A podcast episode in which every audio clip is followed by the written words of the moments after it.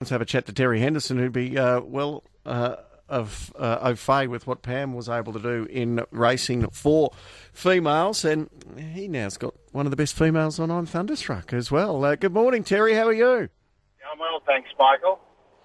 Uh, just talking about what Pam's been able to do for the, the the female generation, which has now been taken on by Jamie Kah. Everyone wants Jamie on their horse, and that's what the situation is with I'm Thunderstruck. So you've You've got it locked in for the first ride of the campaign. How confident are you that she'll be able to stick with I'm Thunderstruck throughout the autumn?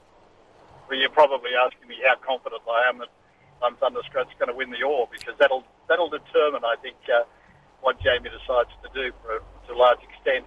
Uh, look, um, Jamie's in that lovely position where she's got plenty of choice at the moment, and uh, you know we'd love her to stay with the horse right through, but we realise that she's very loyal to Zaaki as well, and only time will tell us which way she goes.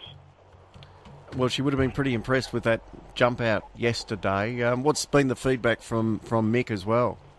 Yes, uh, very happy. Um, look, um, you, you, don't want to get too carried away because it's early in the prep, but I think this horse has come back uh, mentally more mature. Um, certainly, in both these trials, he hasn't had the one-eyed blinker on, and while he just ducked in a little touch after the line or as he went towards the line yesterday, which would mean we probably put that blinker on. He's going a lot straighter than he was early in his career. And I think uh, Jamie, because she rode him early in the career and has uh, jumped on him now, uh, she could appreciate that the horse had come a long way in this last couple of years. And it was good to see him more prominent in that trial yesterday. Is that going to be the aim for his races this time? Yes, yes, it is. Um, there are a couple of races during the spring where we felt that he was too far back. Uh, and as a result, uh, I think he's, especially over these shorter distances, uh, he's got to take a more forward position. But we're, you know, you're not going to run horses down like uh, Tuvalu uh, unless you've got a horse within a couple of lengths of him on the turn. Uh, is that why you've made a jockey change uh, from Mark Zahra to, to Jamie Kah for this first ride?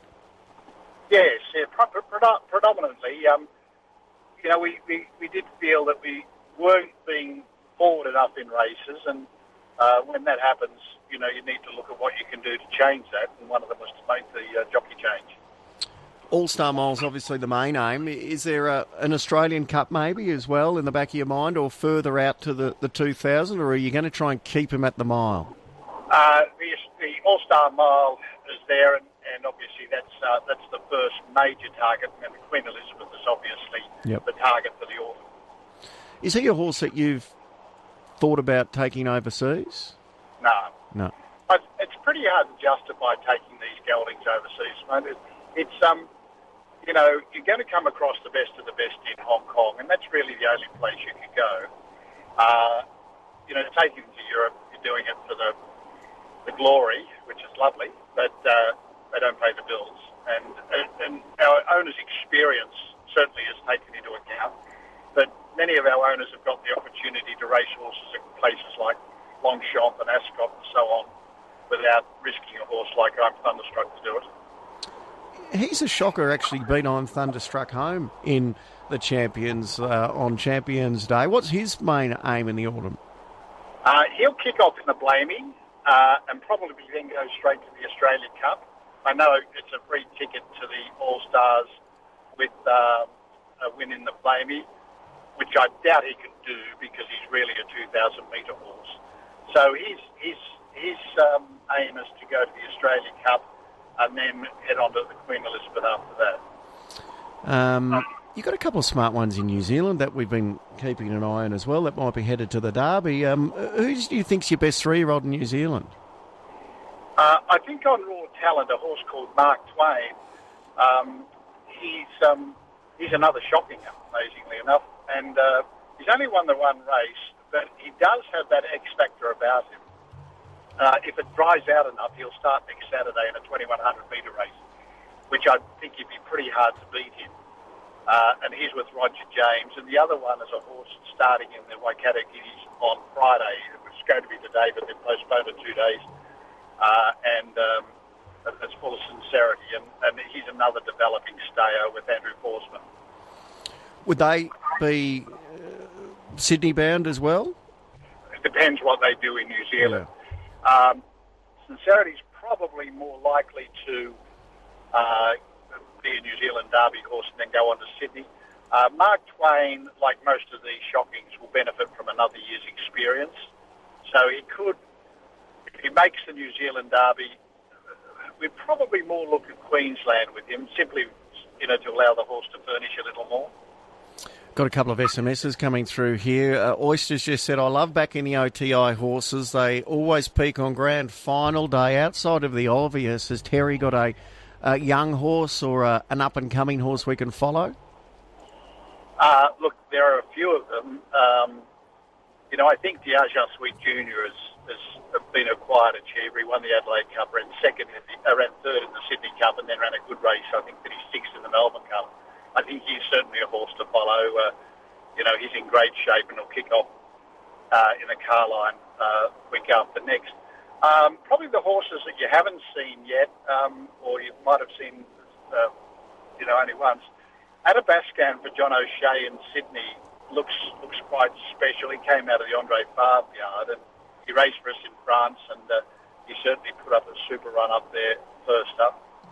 Uh, and down here, look, uh, we're all in love with Little Toragine. Um, mm. You know, she won that country championship so well, and you know she'll kick off in the mannerism uh, and they go on to probably Sydney, the Queen of the Turf.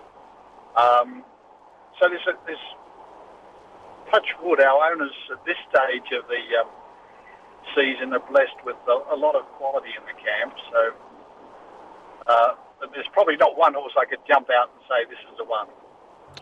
Where were you? Other this... than other than Thunderstruck. Where, where were you this morning? I was at Royal Balnarring. Now there must be and, uh, something uh, that's taking you to Balnarring.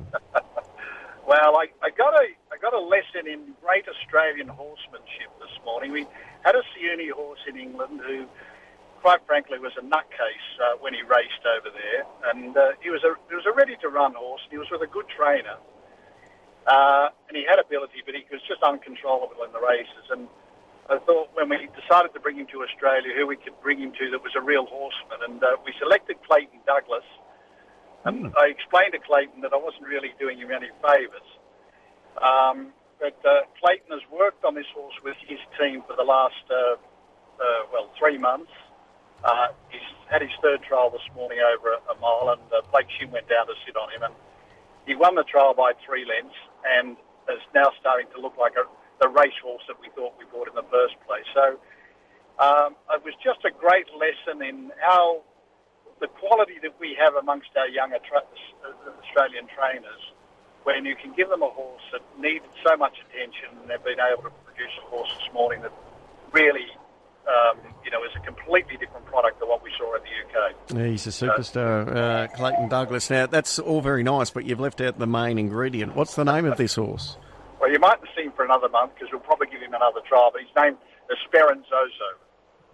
Okay. Which means in Italian, I hope he's all right. uh, a couple of quick SMSs. Uh, Elderberry. Uh, good push from yeah. um, Sam Freedman on Elderberry before its debut. Yes, and I, I, think talking Anthony was down at the jump outs this morning, and uh, we'll head off to the uh, uh, prelude with with her. Um, she had no things didn't go her own way at Sandown last week, and so we'll continue the prep with her and hopefully get her to the Blue Diamond. Another listener wants to know what's the latest with Green Fly. Uh, Green Fly, he's in work uh, down at um, Tony Noonan's on the beach. Um, he's one of those horses that we just need to watch his feet. He's uh, a French horse that um, has got quite feet that need that little bit of extra treatment, uh, a bit like Gold Trip.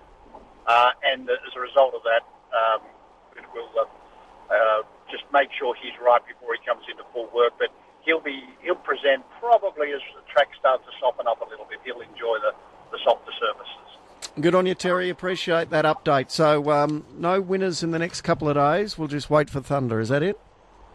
Uh, I think you'll see uh, Vidani run a very good race on um, next week. He won last start and won well, and had a little hiccup uh, with a foot issue, which is he's over, and uh, he's ready to run a good race on on Saturday on Saturday. All right, we'll look forward to that. Good on you, Terry. Thanks, Michael.